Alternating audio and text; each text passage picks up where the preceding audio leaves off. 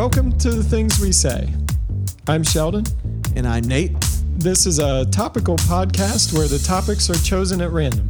Sometimes they will be profound, and sometimes they will be stupid. But no matter what, we have a lot to say about them. We are known for the things we do. We become the things we think. We live the things we believe. These are the things we say.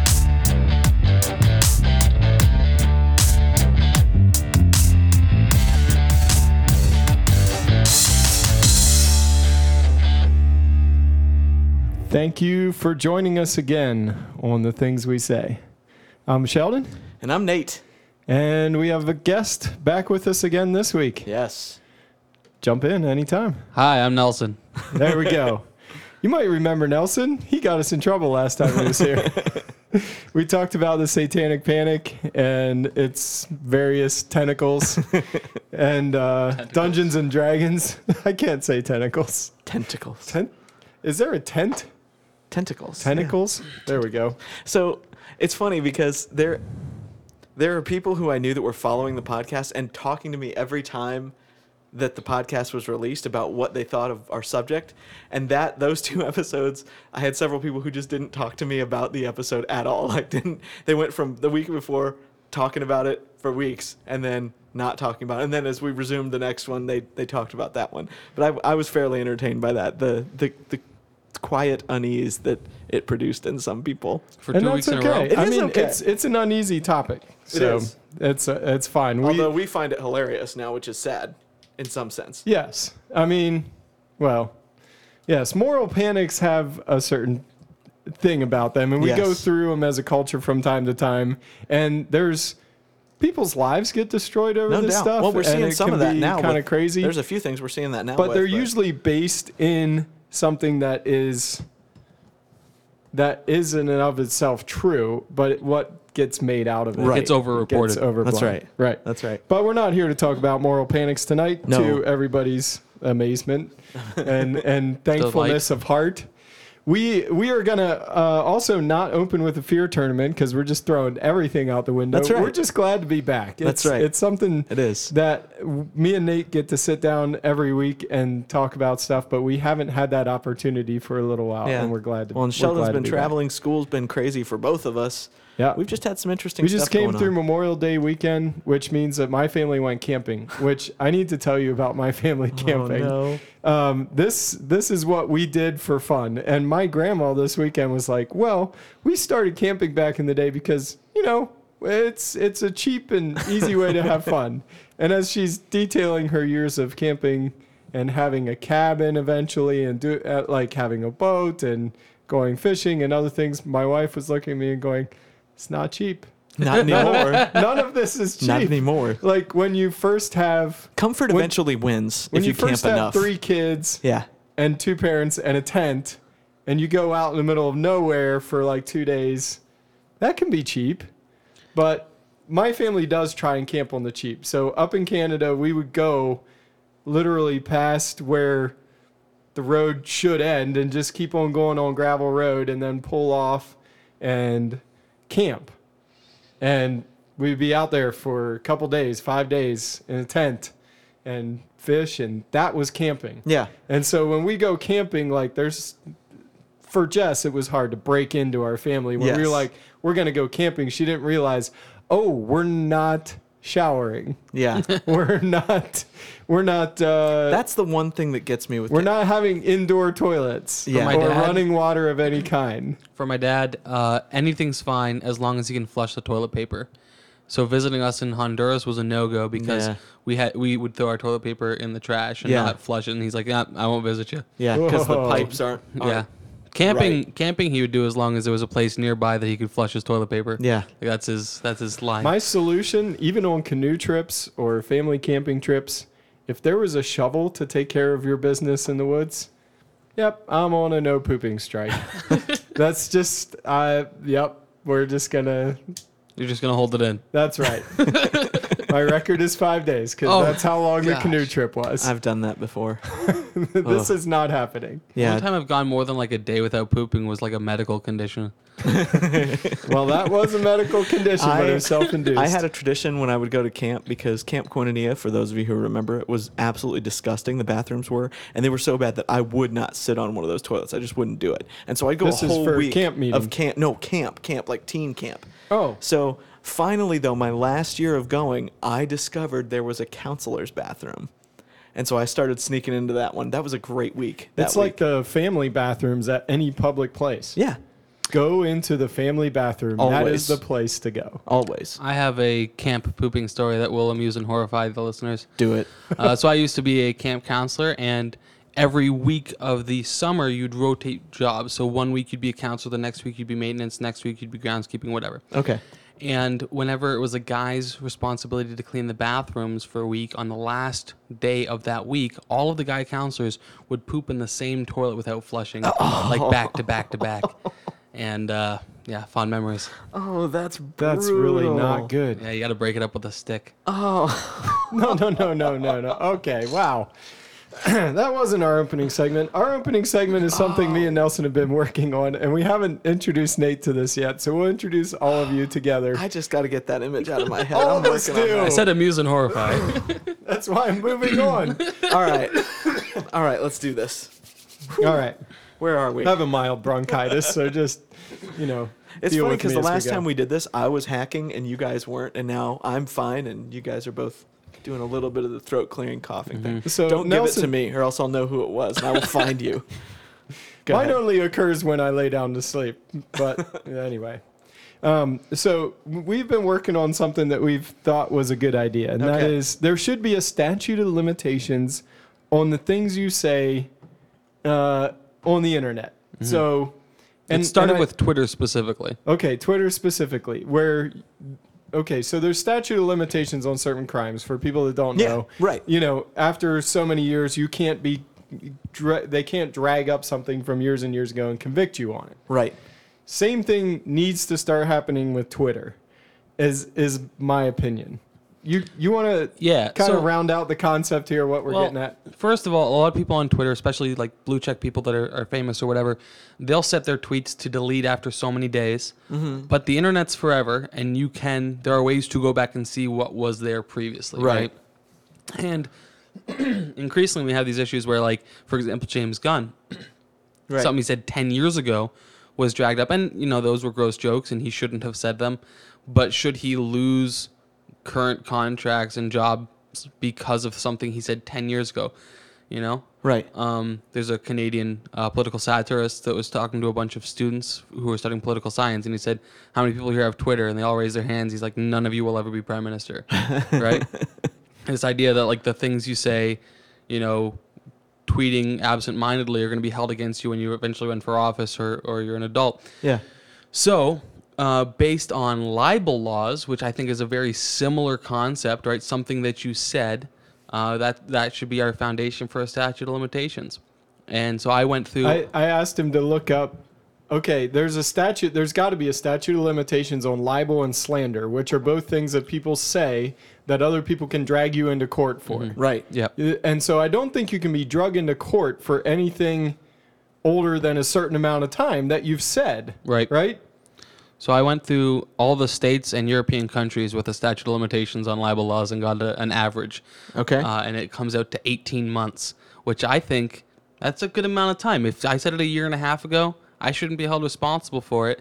Now, if you ask me about it, I'm like, yeah, I still believe that. Sure, like it renews, right? That's your, Yeah. your new 18 month start period. Well, here's here's my thing with this, and, And this this is all tied into Right. the concept behind the totally, things we said. totally get this. But here's here's my thing, and and we talked about this a little bit when we talked about history and why it matters when we did that Yeah. podcast.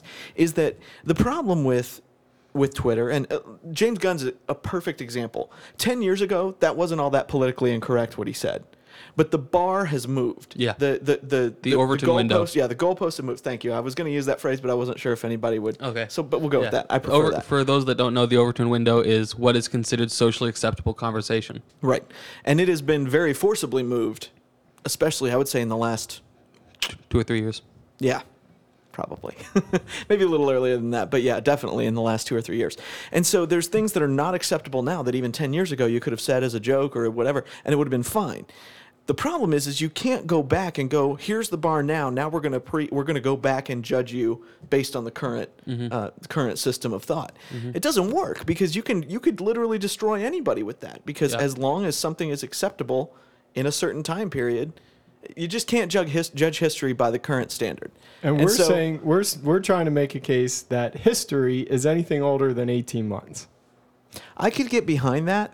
The only thing is, is that So I would exclude people running for office from this Yeah, but because it, you it- you're you've got to get a gauge on who you're electing. So you're trying to get an idea of who is this person, where did they come from. But But see, but, I would say it. I would say I not, disagree. not totally excluding them from it unless like nelson said they renew and double down on something that they said. But i would say that you could say you know what? I was a different person back then. We do believe that hillary clinton would no longer pass the defense of marriage act correct? Right, and I also don't and her believe husband passed the defense Right. of marriage act. And I also like, don't believe she would call young African American males super predators now either. right. And even though and even though um, she did. So we wouldn't we we already kind of have this standard in place. Yeah, right.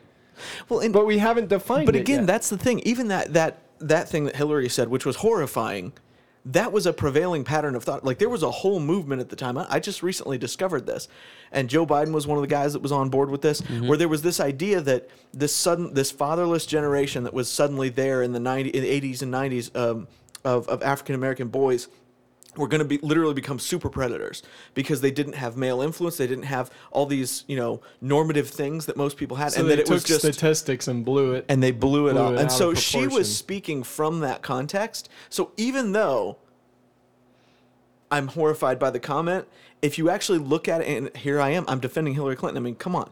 Uh, but even if you if, if you look at it in context, it makes sense what she said. And so that was one of the things that bothered me once I discovered this is like, okay, this was cherry picked and people were picking on her for this. Yeah. Which, I think I think it's good though to to use somebody that you don't care for for the example of Yeah. why it's important though, Right. Because then it, it just for anybody out there saying, "Oh, they're only saying this because of people in their own camp." No, Yeah. I don't think anybody should be held responsible Right. for something they said. And and and Sheldon, you're saying like uh, people running for office. I still think that omits because a journalist says, "Hey, you know, ten years ago you said this awful thing." Do you stand by that? And they say, "No, I don't." All right, well, problem then solved. the, yeah, then it's over. Then that's the end of the end of the conversation. yeah But that's the thing is, I I, I don't like the idea that it because it I moves. had I had all kinds of opinions on Star Wars. One of our first episodes, year and a half ago, Yeah. that are no longer relevant. I listened to that podcast. I'm like, oh man, this was terrible. But you did- but- but that was- it was fun at the time. But I'm at a different place now. I've Totally. under, I understand but, it in a different but way. in proper context, that's not a problem Yeah. because you're looking at it and you're just saying this was just the progression and just Yeah, moving I've forward. learned a few The problem is, is that is that people people start with the assumption, especially in politics, and I, I don't know why, but this seems to be a, a very progressive mindset, which makes no sense to me because progressives are the ones who want so much social change, but there seems to be a prevailing thought pattern in progressivism that once you are something, you are always something, no matter what. That people don't have a capacity to change. No, it's it's much narrower than that. It, they they do that when it's convenient, Totally, right? Totally. Because you do not hear a whole lot of conversation from leftists about how Bill Clinton is a sexual predator, right. or how Donald Trump is a Democrat. right? Which was Because not too if he ago. was once a Democrat, always a Democrat, right Then but and, and that's true and that's true but it but it seems to be down to um yeah. No you're right. I mean it is it It- is based a- on the it's all- convenience of the yeah. you're right. But it, either way there there does seem to be some some manner of idea that you know if you're a racist you're always going to be a racist or if you're it's mean- just a weird thing. I'm gonna say an unpopular opinion right now, um, and having lived, so having lived in more countries than most p- progressives that I know who complain about racism, I can say without a shadow of a doubt, everyone is racist. We need to acknowledge our own biases and work past them, but don't assume that because everyone's racist, you can just start like labeling everything somebody does as, as racist yeah right? When I lived in Latin America, I'm a tall, chunky, blonde white guy. I was exotic. And everywhere I went, my friends were concerned I was going to get robbed because that's what happens to tall white guys because obviously I'm rich. when my dad grew up in Africa, the other African kids would push their nostrils in, breathe in so that their noses were thin, and then point and laugh at him because they had wide noses, he had a skinny nose. Right? It's normal for people to notice differences. With- Yeah. And both of those are are racist mindsets. Like you're looking at a race uh, at another race and making fun of it Make, or and making assumptions Yeah. about who they are. making assumptions. Like, uh, these are normal things, and it's not unique to any one group. Right. And and having having worked in a lot of third world countries, I have friends of skin tone different than mine. I know that seems shocking, um, and the things that they say are, are a whole lot more uh, scandalizing than what what I hear a lot of my white friends say. Right. Um, So- and so yeah, it, it, it's it's so much more nuanced than people want it to be. So this is a decent segue. One of the main topic that we wanted to get to tonight was immigration. I just wanted to talk a little bit about where we are in context and why Nelson is back for this podcast. Uh, Nelson, if you could just kind of run through uh, just some places that you've lived, where you come from, a little bit of background. Doesn't have to be long. I think we both know that Nate was born in America. He is an American. Uh, he rocks the red, white, and blue. I'm half American, half Canadian, but I was born in Canada when I was born and then moved to the States when I was five. So I would say I'm like 80% American, 20% Canadian. But I hold both citizenships. Um, I've just spent more time in the U.S. That's just all it is. you do not hold American citizenship. Yeah. Um, Give us your background. So. I'm currently on a green card. I'm working towards citizenship this summer. Um, my I was born in, in Ontario, Canada. Um, moved to uh, Alberta when I was still quite young. Um, started school in Alberta, but only did like a year there. Then moved to St. Mary's, Georgia. Lived in Georgia for a few years. Moved to the east coast of Canada, where I lived from for eight years. So when I when I think of home as far as Canada is concerned, that's kind of where I consider Like is, New Brunswick. is New Brunswick. Yeah. Okay. Um, then my after my after grade ten, I moved to the states and started my sophomore year. Uh, they they had me repeat because uh, they weren't convinced that Canadian education system were was up to the standards of American education system. Uh, and it's actually better. well, I went from like a barely D student to an easy A student. um, and part of that was by my own design. I was already fluent in French, but I took a French class for my foreign language credit. That's just cheating. Um, when I finished high school, moved down to Louisiana. Uh, lived there for Another French state. yeah. Yes. Um, in Cheating. in Lake Charles, Louisiana, uh, living living in in one of the lower income areas, doing some disaster relief uh, prep work there. How Uh, long were you in Louisiana then? Two or three years. Okay. uh, and then moved to Roatan, Honduras, uh, where I did more disaster relief work um, because it's kind of a really good central hub for the Gulf Coast of Latin America. During that time, I married my wife, who's Guatemalan. We moved to Guatemala, lived there for a couple years, where I taught. Uh, I, I worked in a call center and taught American accent. I had to get rid of my Canadian accent to work there with and uh, and teach American accent. And then our daughter was born, so we moved to the states She was born in, in Guatemala. Guatemala. Okay. Uh, and so I have three layers of complex immigration Mm-hmm. because I am a landed immigrant. I have a green card. My wife Canada, Canada to to the from U.S. US. Canada to the U.S. My wife is a um, American citizen born abroad. My father is half. So her parents were American, but she was born in Guatemala. No, my mother-in-law is like fourth or fifth generation Guatemalan. Okay. Very, very German blood.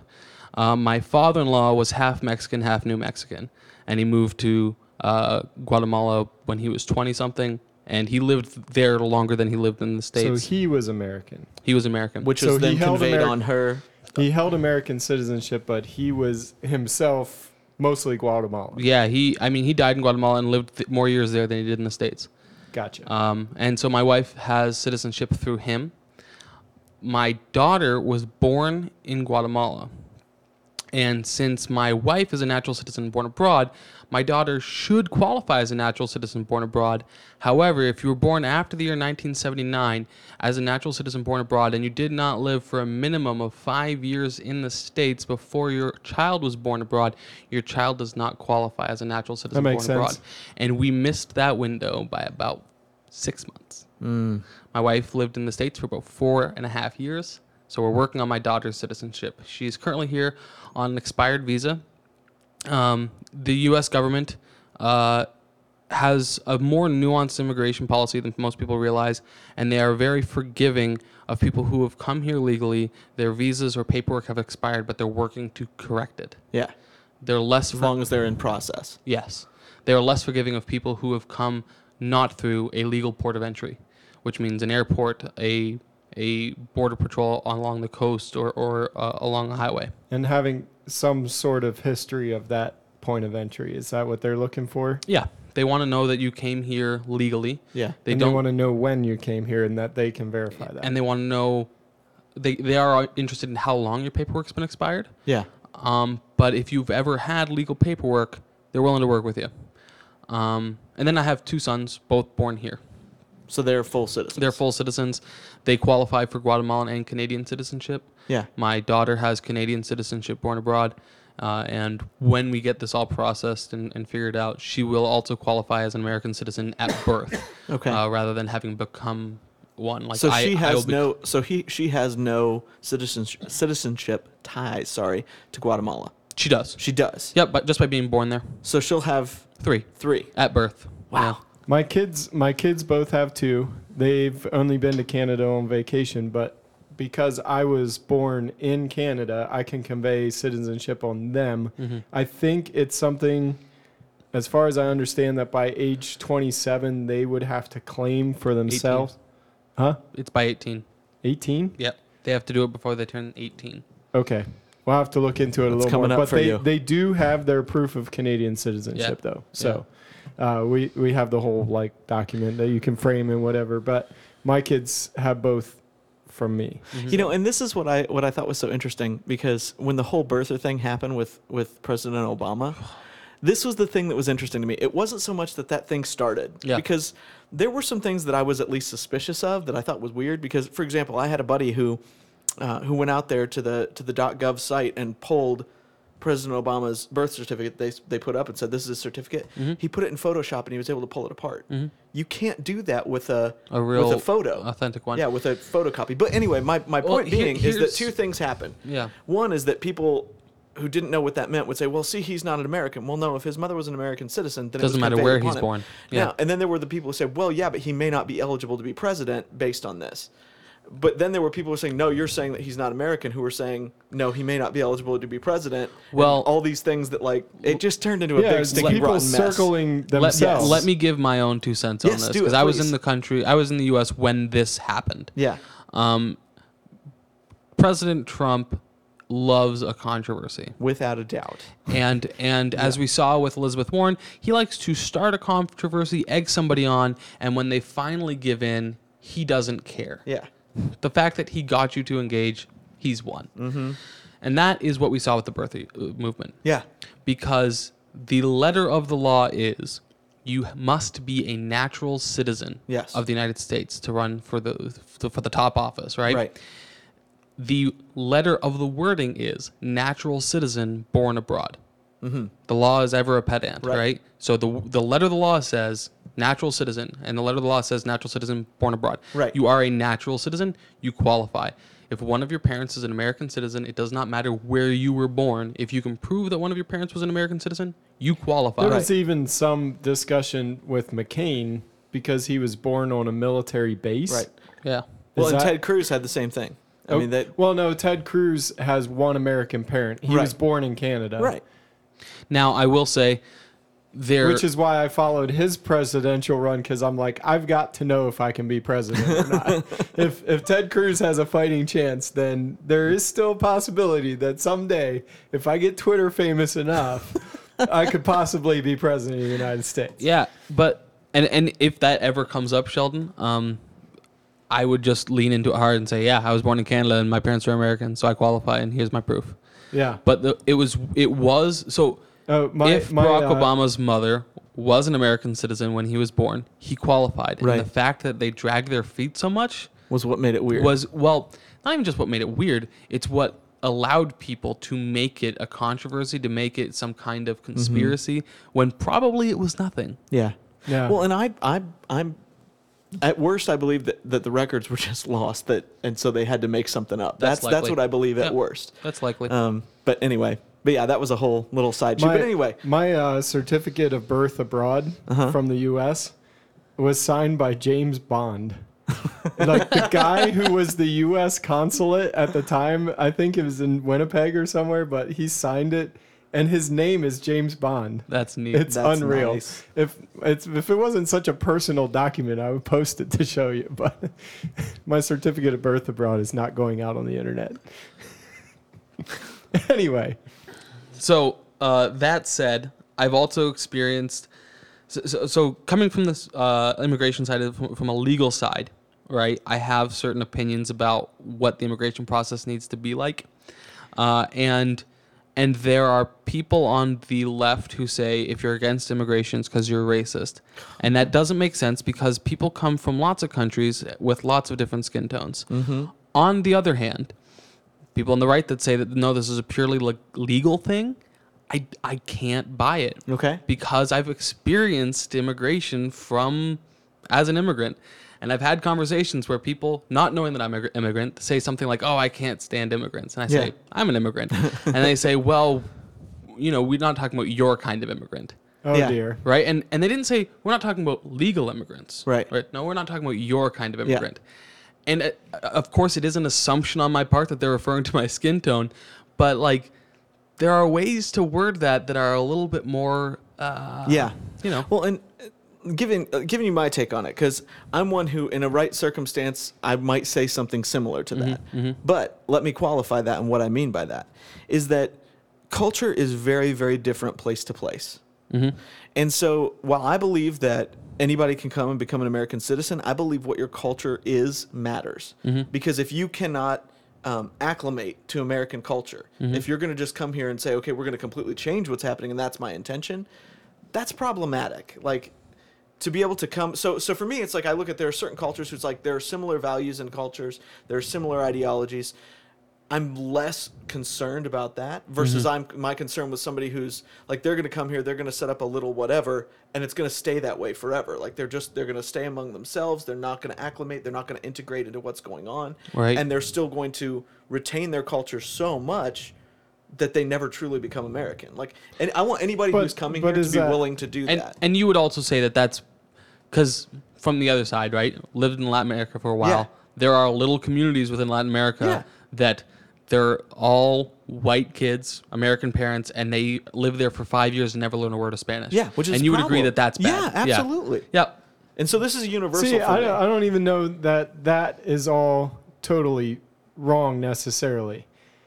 For for me, like you can you can have pockets of people practicing whatever culture that, that you want. Yeah. I, and I will say this because I coming from Mennonite heritage. Yeah. You're talking about a people that were cloistered and had their own culture. no doubt. No kidding. we we still had our own culture mm-hmm. where you know all the other Mennonite people. Right. You live in a Mennonite community. Yes, you interact with people from the world, but the people that you go to church with, the people you associate with, the people you're going to marry, and and all of that are all from one group of people, and it's Right. hard to get into that. Right. And and it's difficult and and you struggle with it if you ever leave that type of thing so But so- see that. But see but that. like that to is me is a. it is a culture and it was Without a doubt. intentionally cloistered that way because of the amount of persecution that brought us here Yeah. and and then also having different stances on things like being pacifist Right. not joining in in civil wars ostracized us not joining Right. in in world war ii or world war one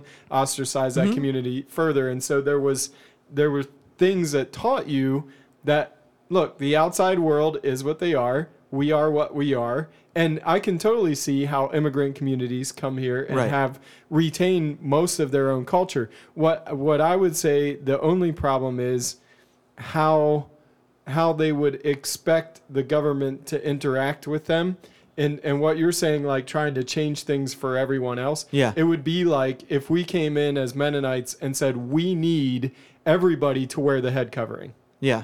like we are going to change it for everyone else and we're going to push until that happens that that's going to make a problem. That's going to be what you're talking about Well, being and, and, and, here, and here's the thing. Using- Typically, trying to use the government Right. to impose our culture on a culture that we immigrated to. Right. That that and can I, get and that I don't can have get really I don't have a sticky, you know what I problem mean? with with a first generation or two not fully integrating into what goes on because that's just natural. Like they are more where they have come from But than if where it's they a have religious become. thing, I'm not going to But integrate. that's but religion is a whole different a whole different topic. a there. religion is a component of what we're talking about It's with a immigration. component. It's a component. So it's been my experience that typically within a generation, Yes. Those kids are engaged in culture. Right, exactly. Right? Because typically they're going to be going to school there, right? Yeah. Right. The parents might not, and that's less a matter of a refusal to let go of their own culture and engage in the new one, and more a matter of it's really hard to get your foot in the door sometimes. The first time my wife moved to the States, um, like she had just the worst experience. And when I was saying, hey, we should move back to the States, she was not interested at all because Yeah. her experience was that Americans are very standoffish, uh, very uncomfortable with anything new, uh, unwilling and uninterested in the world outside themselves. Yeah. Um, and I think that was ne- that was true of her where she was in Georgia. I don't think it's true of the entire state of Georgia. Right. And I don't think it's true of where we live. Yeah. Um, and so I, I and I think I So she's found that to be true as well. let let's step back just a little bit and go to what can be done about immigration. I think a lot of people, like you said, Yeah. uh, people will say, "Oh, you just don't like anybody the immigrants because you're racist," and then Right. other people are saying, "Build that wall." Yeah. and and then so some people want no immigration, some people want no immigration law Yeah. my my take on all of this is immigration should have simple layers to it mm-hmm. S- and and easy access from the point of, point of entry legal immigration should have should should make sense to Yeah. someone that comes here and wants to immigrate it should make sense it should be logical and it should be fairly quick Yeah. like we can't have immigration courts tied up for years and years and years and visas expired for years and years and years and nobody checks up. I want the day your visa expires and you're still here, someone to have a flag to know, hey, we should do something about this because this visa is for a period of time and we need to know where this person is now. Mm-hmm. Like we if they haven't left, we need to know where they are and we need to find them because remember, the 9/11 hijackers were all on expired visas. Right. They overstayed student visas, almost all Right. of them. And so the government should have the way the immigration system is supposed to work. You are here, you said you're coming here to go to school for 2 years. Great. Right. We will give you a 2-year visa. When that's up, somebody should be going to find them Yeah. or find out where they are. And renewing a visa isn't typically very hard, depending on the type of visa you have. so so my question is what can be done? Well- like what what would be that part of, part of the first logical part of the first layer of, of complication that I at least want to throw out here because I think I think people don't consider this very well. The United States is a massive, massive country. Like we do not we do not understand, you know, we're more of an equivalent to the European Union in terms of what we are Oh, in terms yeah. of land mass, in terms of population, in terms of all those things. And there is enough autonomy in the states. There is enough distinct distinctness between the states that some of these things are much more complex. I completely understand what you're saying. I'm not saying you're wrong to think But that. this I is agree with purely a federal issue. And I agree with that. The one thing the federal government should be doing is maintaining Right. borders and infrastructure. Right. That they're there to help But us it's and, but, and but if but if somebody comes in and they get a green card and they're living initially in New York and then they move, I want to push back on that. go for it. Um, get a green card is a much more complicated. So people coming to this country typically, especially from Latin America, don't have a whole lot of money. Mm-hmm. Okay, in order to get here legally through a port of entry, let's say I'm a Guatemalan citizen and I want to come to the U.S. legally, I need to go to the American consulate. That sounds simple. In Guatemala. In Guatemala City, Guatemala. That sounds simple, except I need to call them and schedule an appointment, but they won't tell me what I need for that appointment. I just need to know it and bring it. And if I don't have it when I get there, that appointment's usually going to be about a month from now. If I don't have it when I get there, they're just going to turn me away and they won't explain. Yeah. Let's say I do get the appointment, I do have my paperwork. They're going to charge me for that, okay, to, for, for the appointment, and they're going to charge me for the paperwork to enter the states legally. Yeah. Know, assuming I can pay for that, I still need to get to the states and cross through legal port of entry with my paperwork that I have. Right. That paperwork is probably just a visitor's visa. Once I get to the states, I need to wait a couple months before I can apply for a work visa. Uh-huh. So, assuming that time I've had that money, I'm probably already well off enough in my own country that coming to the states isn't really something I need to worry about. Yeah.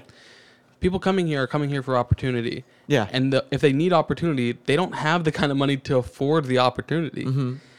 They come here. they, they, they're gonna be here a couple of months, probably working under the table in order to like survive long enough to get their business visa, so their work visa. After three to six months, they can then apply for their green card uh, and social security number, which is still gonna take them a couple months, and they've probably sunk a couple thousand dollars at this point, not mm-hmm. including just the cost of living. Yeah.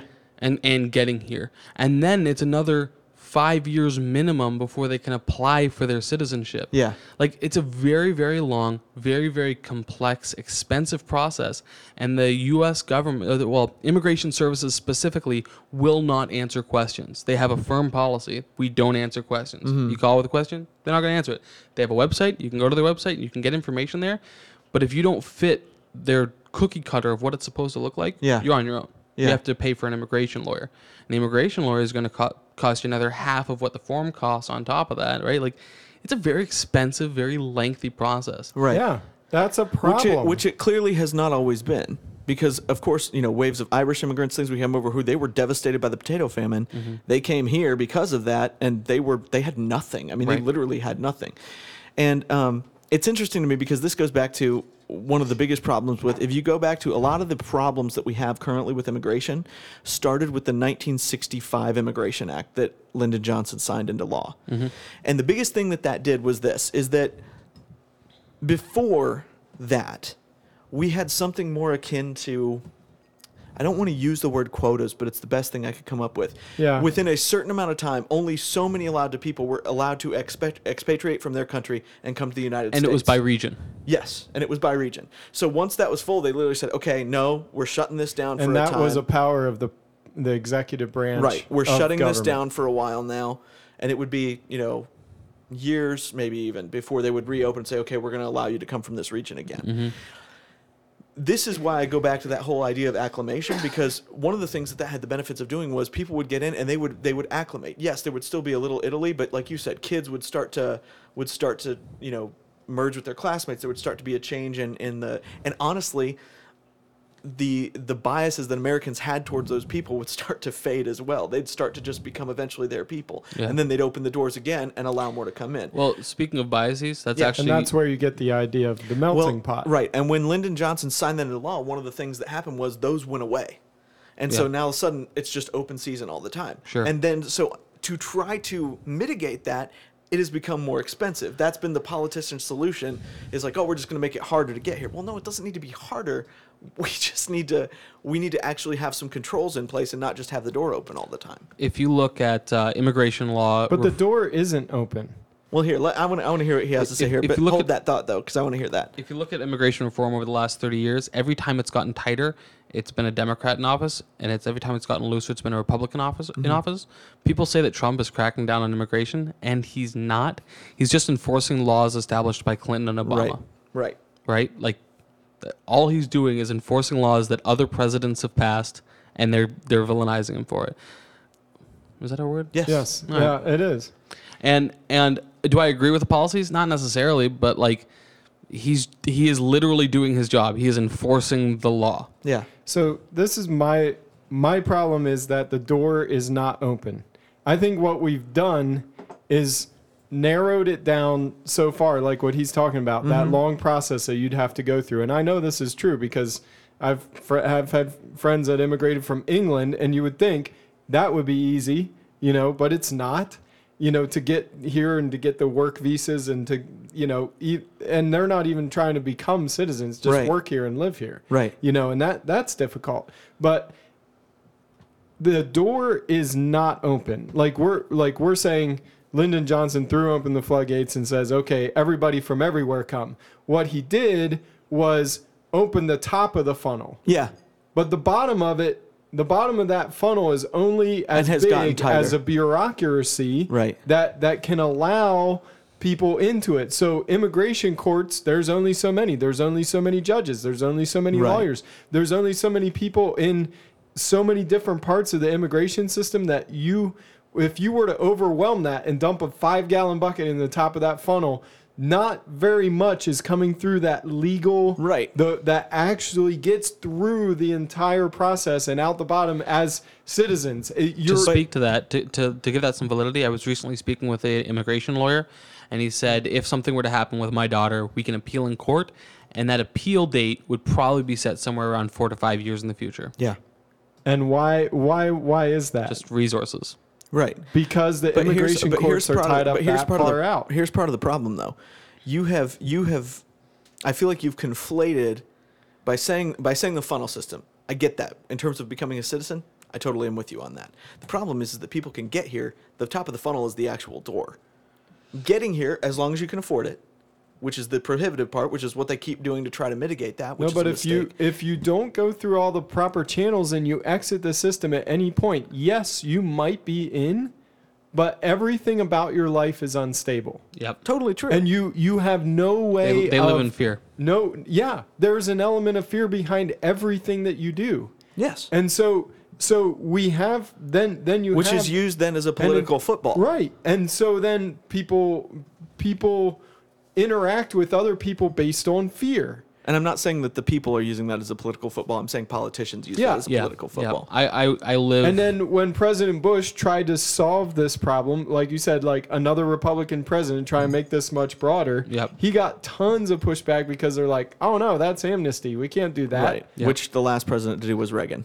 Yeah.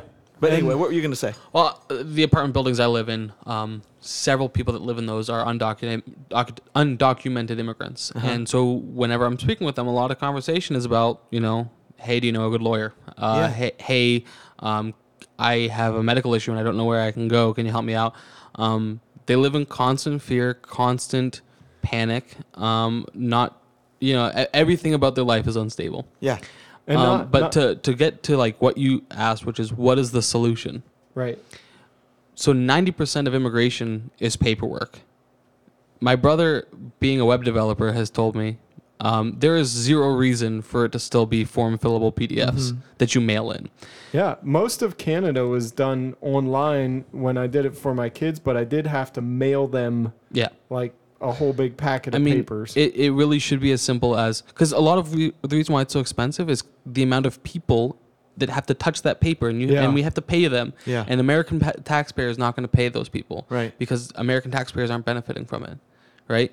So i- the immigration process is paid for by the immigrants who can't afford it, and so they skirt it, which actually drives up the costs. Right.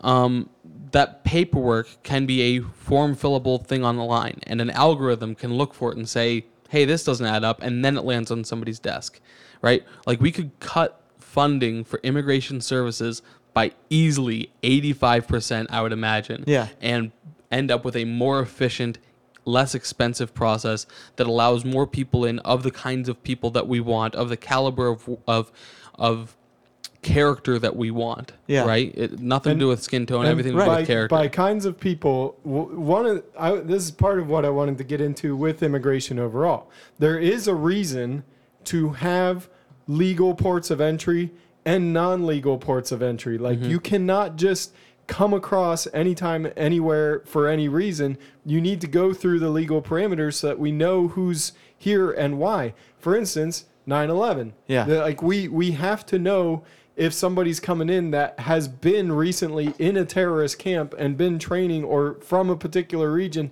hey i do want people that were from that particular terrorist training camp region to face a little bit more scrutiny about who you are what's your background i kind of want to know Yeah. because we had this incident we also part of the legal immigration process those of you that are concerned about vaccinations you have to go through it and say i've been vaccinated for this i've been vaccinated Well, that's for what that Al- here's that's my what medical Ellis Island essentially was for back Yeah. when you would stay there and they you were there for a lot of amount of time. It's like okay, you clearly don't have a disease. You can go on into the populace. yeah populace. and it's it's about and they disease don't, control I will as say well. they don't discriminate by country because I had to get a TB shot when I moved here. Yeah. Right? It's not like even though that's not a problem in Canada, I still had to get a TB shot Yeah, coming in. and Yeah. if if you've spent certain amount of time in world regions, even though I'm, eh, I'm American citizen, I went there and I was there on one of their visas, and I come back, I have to go through a Well, you certain can't number go, of shots you can't and stuff. go to you can't, so many of these countries as an American citizen even if you hadn't been vaccinated on the way out. Yeah. So that what I'm saying is there are reasons. For, first of all, for you want to get all of your your bad guys, like Yeah. anybody that's uh, you know into into drugs or violence or is other criminal intents or has a criminal background. They they could be fleeing.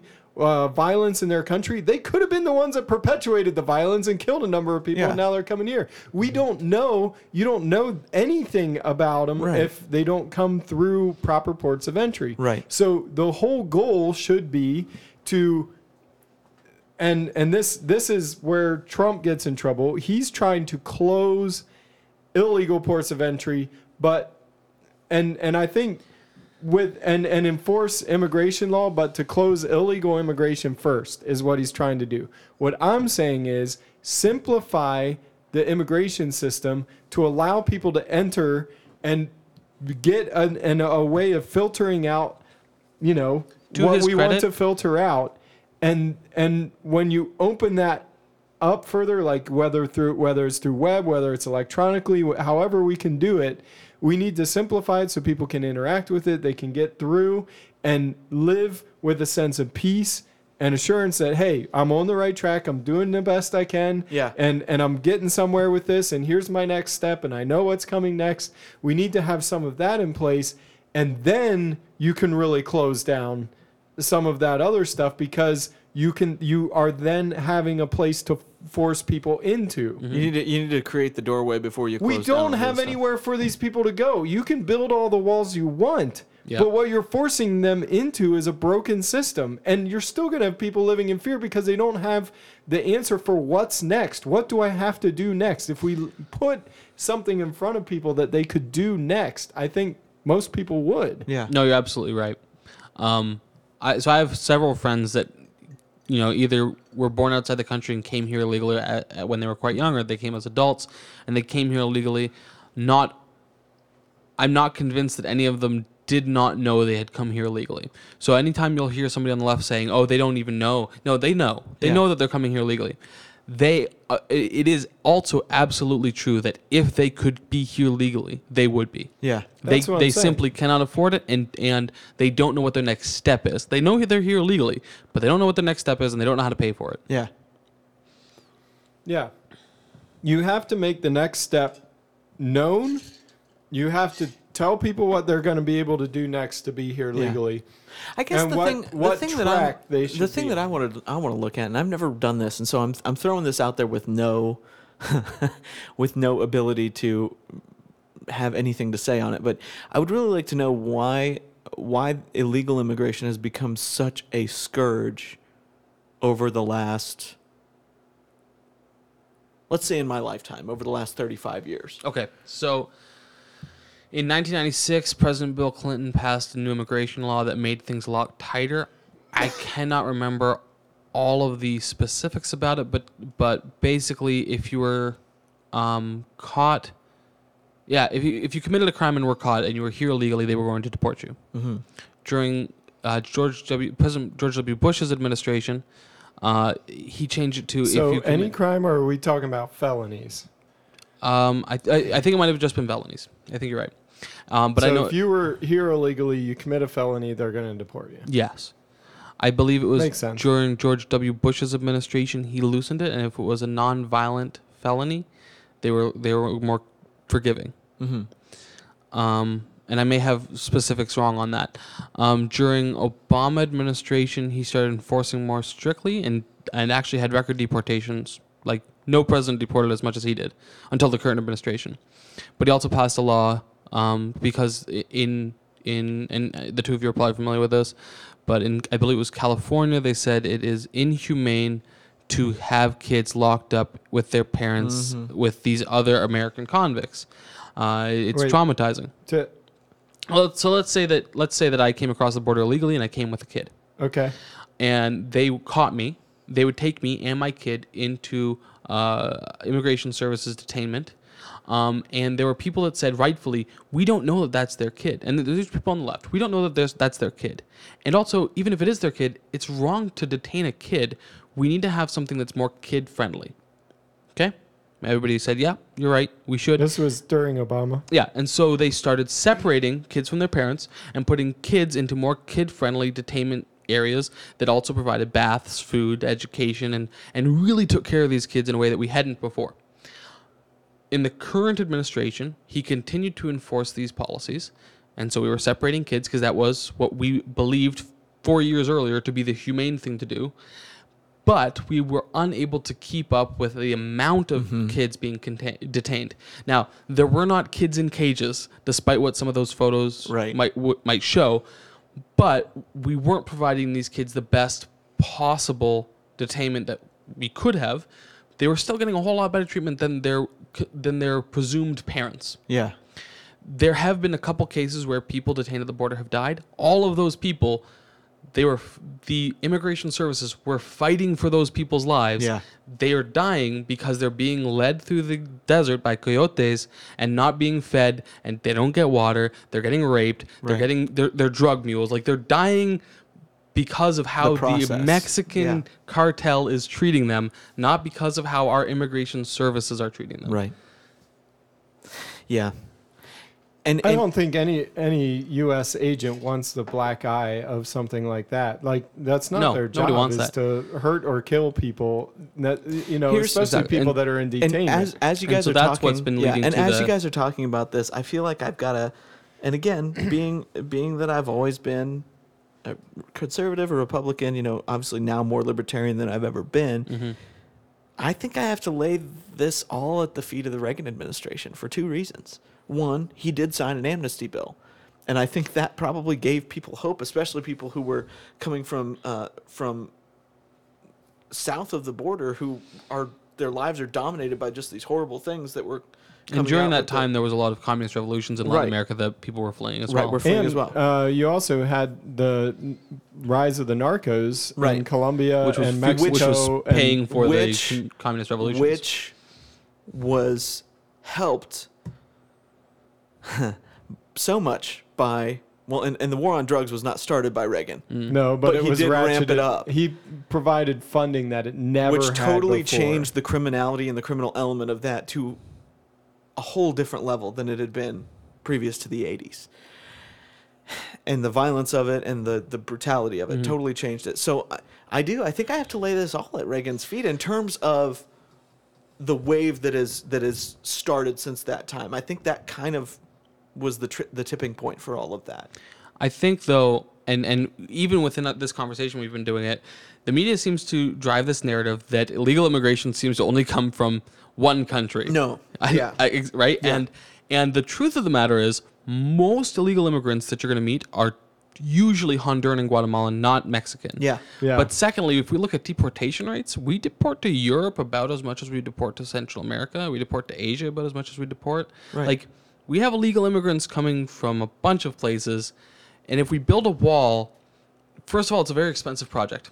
Secondly, it's doubtful how effective this is going to be as far as creating legal ports of entry. Yeah. And thirdly, it's only going to be effective at at at one way in that they're that they're coming Right. here illegally. Most illegal yeah, it immigrants certainly doesn't stop people that overstay their visa like we were concerned about with 9/11 Like or, or with my own anything else. Daughter. Yeah, sure. Yeah. Either way, like it doesn't and it doesn't most, stop. Most illegal immigrants are here on expired paperwork that came here through a legal port of entry. They're Yeah. not ones that came, and the, and I don't know. So I, I'm I'm torn on the whole wall thing. I do believe we need to have a simpler process, but I also believe that process needs to be enforced strictly. Yeah. Yeah, if the process is simple and you know what the next steps are, there should be stricter penalties for people We've- that don't go through the process. We've process. done it better than we do it now. Well, we have we to did it better. at some We did point. it better than we do it now for years and years. And then That's why we have so many Smiths. seriously, the, the Irish integration in America, the, the, the, the Italian immigration in America, has all are all things that have completely they have become a part of the fa- the fabric of what America is. Yep. and you can't deny that.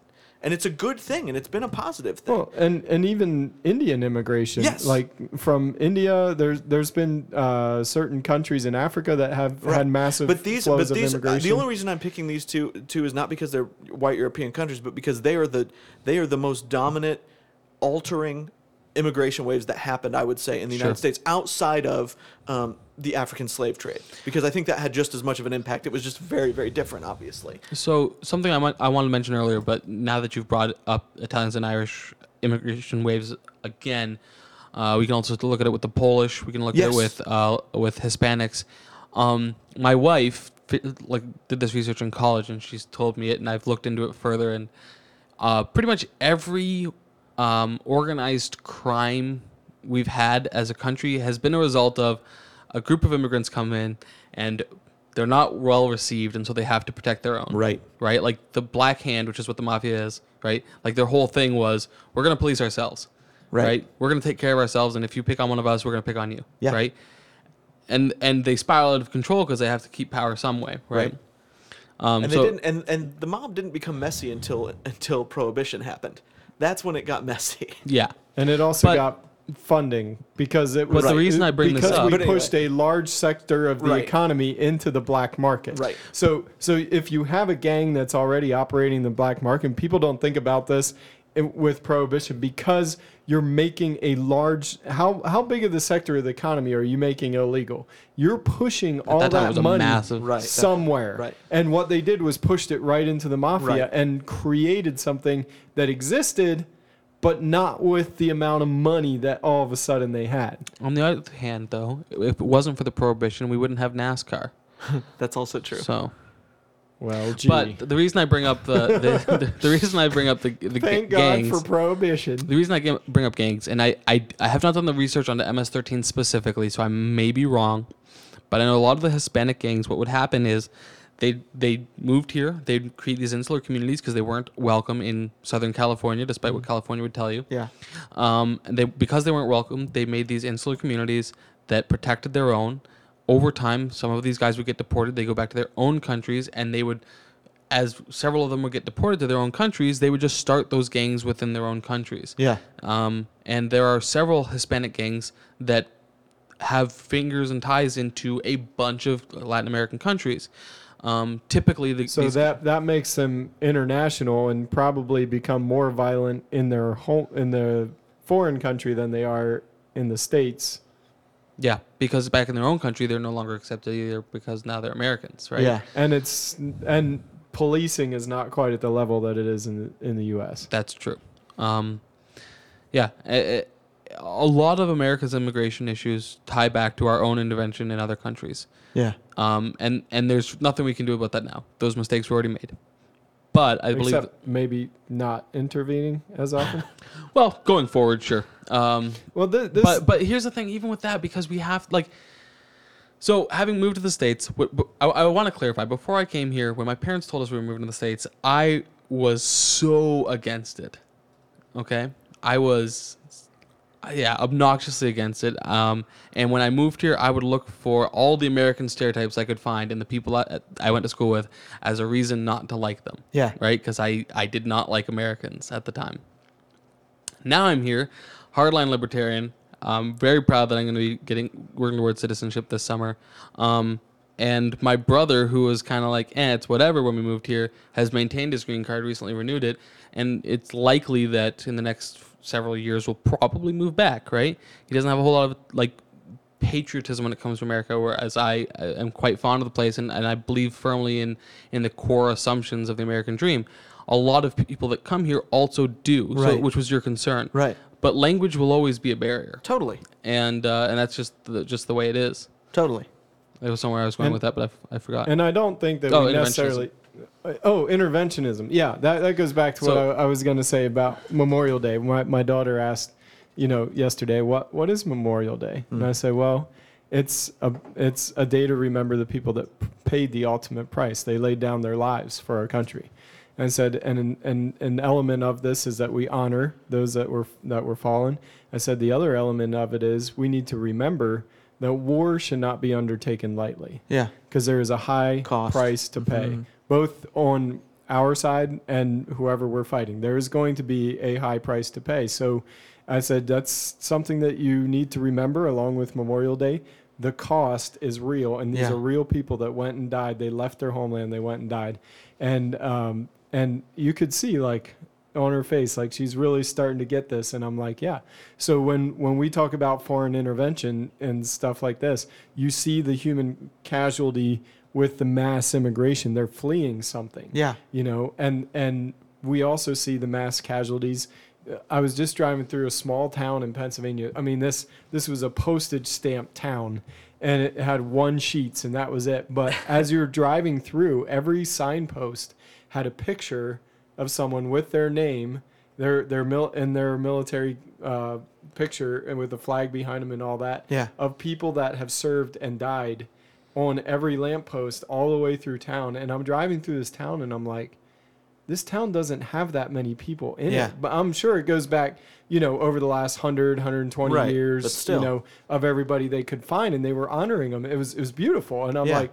this is a this is amazing, but you're driving through that town and you're like, what a cost Yeah. that we have that we have paid for some of this intervention that we've done in foreign countries and so yeah i mean I, that's part of it that we've got to remember you know before we rush to war and people beat the war drums you've got to remember hey we're going to real pay a high price for this Yeah. now with our own lives but we're also going to pay a price later because we're going to have to sustain the overflow of all of this Yeah. what what what destabilizes in another country So, growing up in Canada, there is a level of resentment that Canadians have to Americans for the fact that they kind of play world police.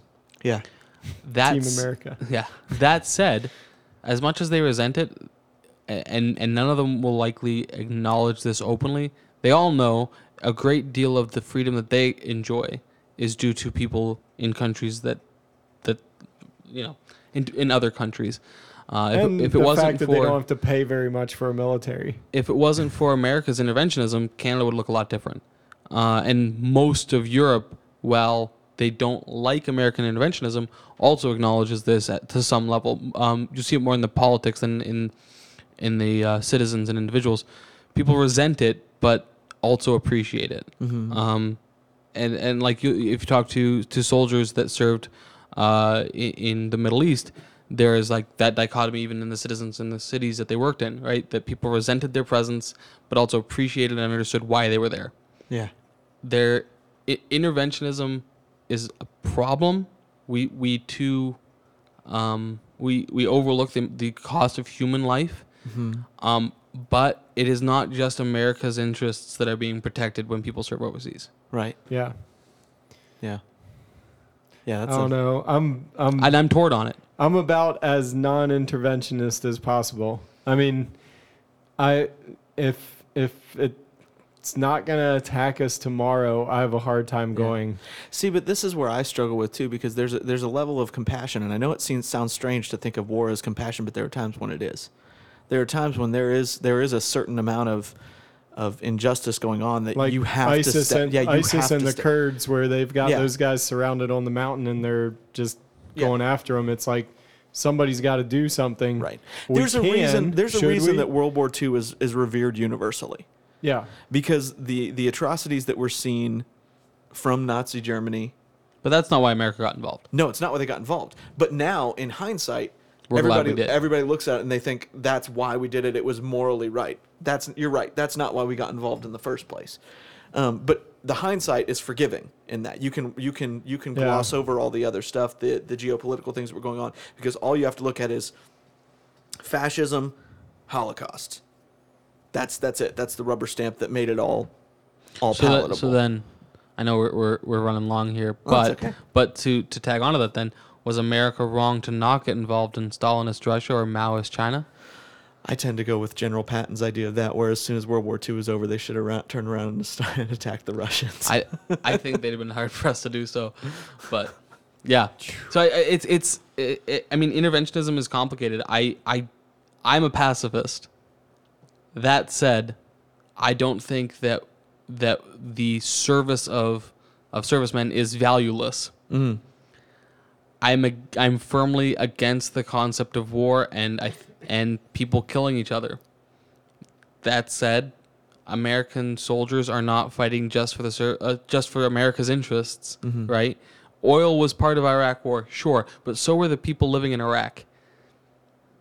Right? Yeah. Like like th- it's it's so much like just like everything, it's so much more Layers. nuanced, right? Than than people want want it to be. Right. Because if I can make it, and it, this ties back to immigration, if I can make it a moral right wrong thing mm-hmm. and a single issue, then it's it, then it's near impossible for me to be wrong, right? AOA's, AOC said, right, it doesn't matter if my my facts were wrong, I was morally right. And and I I think that's one of the things that I wanted to get back to with immigration as a whole and just to tie it all together because we can't have this being a binary yes Yeah, no totally. this is right or it's wrong there there are so many human elements to what's going on that the the solution has to be much more comprehensive than building a wall mm-hmm. we should Yeah. probably build a website first Agreed. you know, we Build should that probably, web. Yeah, Build that the web. web. You know, Yeah. build build a system that makes sense. That's know. not as pithy. Yes, you can't, you can't you can't put it on a bumper sticker. Yeah. you know. No.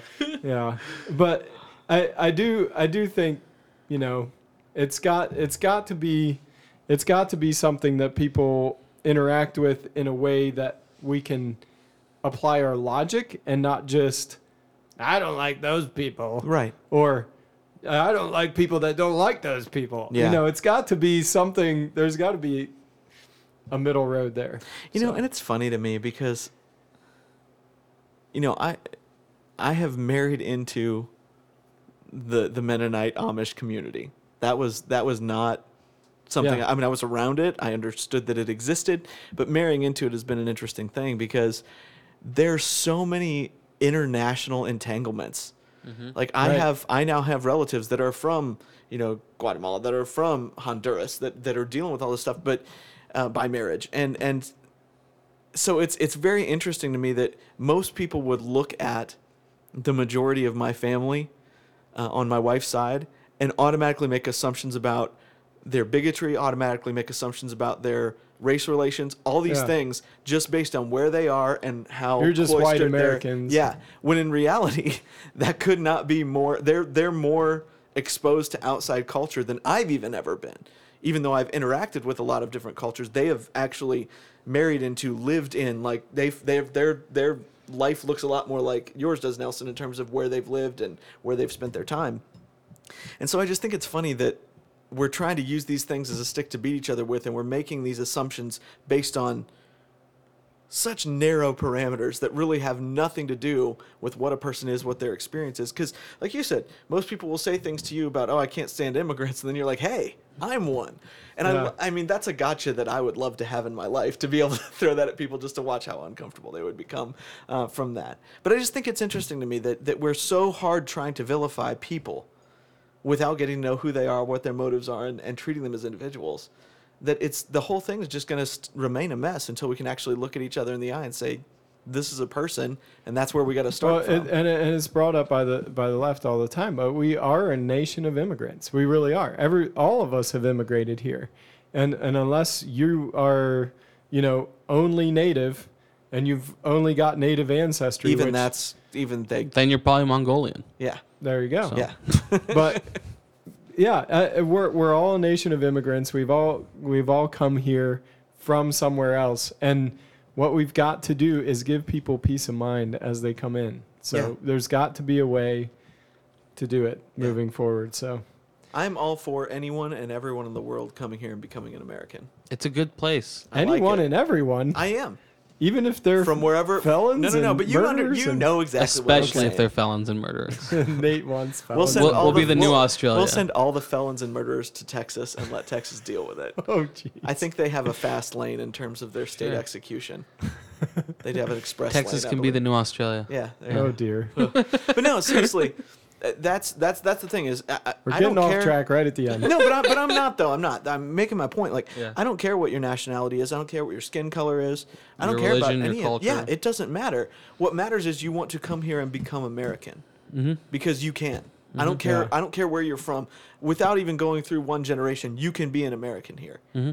And I, that's the thing I love the most about the United States is is it's it's, you know, I've known people who have immigrated to other countries and they are always wherever they're from. Yep. They never become. Well, even more than that, um, because I'm white, when wherever I was in Latin America, I was an American. Yeah. And I'd say, no soy gringo, soy canadiense. And they were like, no, you're a gringo. Right?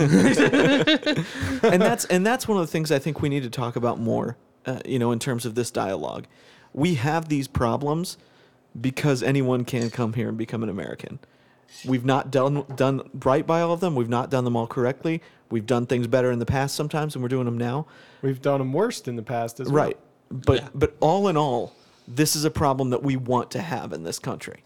It's a problem that we want to have to solve, as opposed to not have this problem at all. So I don't know. I don't know if that's an action step or a No. wrap up or whatever. No, but- it's okay. That, give us your feedback on this. I'm sure you guys all have your own story. Uh, we're all interconnected in some way with people that have immigrated here. Yeah. And uh, give us your story. Uh, we'll try and respond to you on Facebook. It's uh, at the Things We Say podcast on Facebook, at TTWS podcast on Twitter and Instagram. And it's the things we say at mail.com if you want to send us an email. So, yeah, Nelson, get in we touch like- with us. We like having you on here, man. I like being on here. And I say we because I know Sheldon well enough that I know I can speak collectively of the Oh, yeah. entire.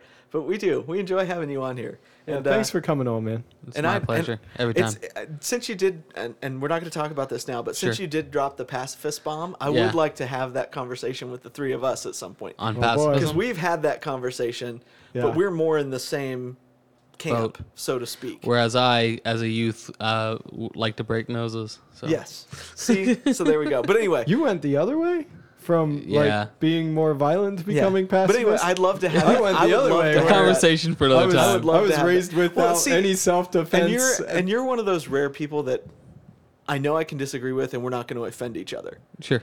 And I love that. I'm I hard to love, offend. I love having conversations with those kind of people, Yeah. um, because that's where you get to the best, the best common truth is having those conversations. So anyway, Nelson, thanks so much for coming on. Thanks for having again. me. I'm sure we'll have you on again. Excellent. And uh, yeah, we'll see you guys next week.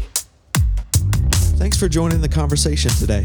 The Things We Say is produced by Nate Ward. Technical direction is provided by Sheldon Stauffer.